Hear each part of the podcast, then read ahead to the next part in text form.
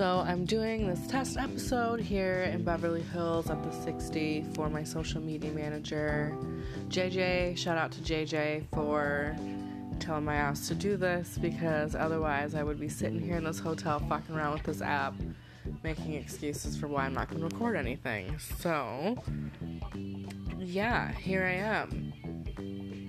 Um, well, Bridget and I were just talking about fucking in other city, random cities are starting to lift food bans. They're starting to test less, so magically there's less COVID cases now that there's been a new president sworn in. And we're just wondering has anyone waken the fuck up yet?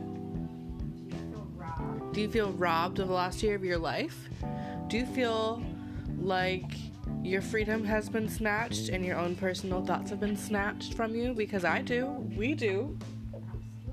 And speaking from a stylist perspective, we lost way more than just a year of our life. We lost most of our livelihood because things were closed down, and our livelihood is human interaction, which is what they were depriving everyone for the last year of was human interaction. How does that make people feel?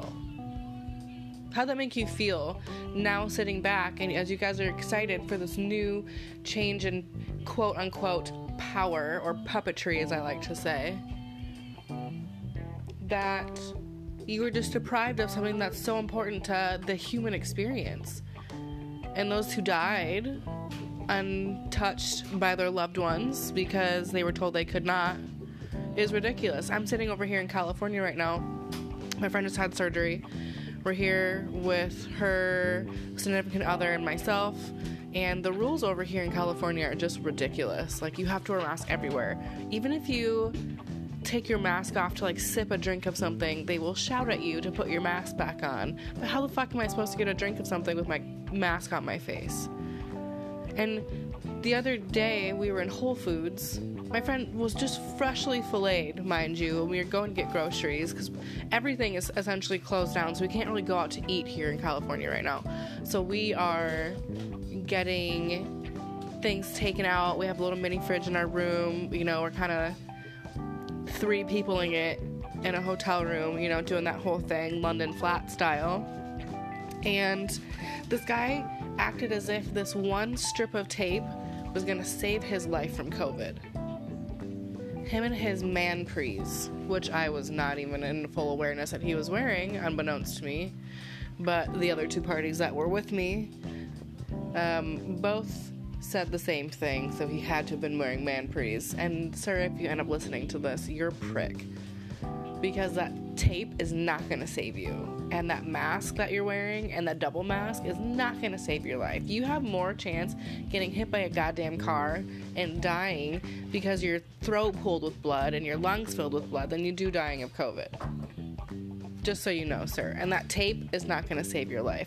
And the way you just treated two other human beings that are in a foreign city getting things that are set up in a really ridiculously set up grocery store because you felt that your six feet distance was being invaded because we crossed over a piece of tape with a foot. How does that make you feel? Do you should go home to your family and just think that you were a good person at the end of the day? Because that's what this whole thing is doing to everyone. It's making everyone so hypersensitive about their own personal space when, as a human being, we need to be in each other's personal space. We need that affection. We need that hug. We need that exchange from person to person to know that we're still alive. We should have farted on him.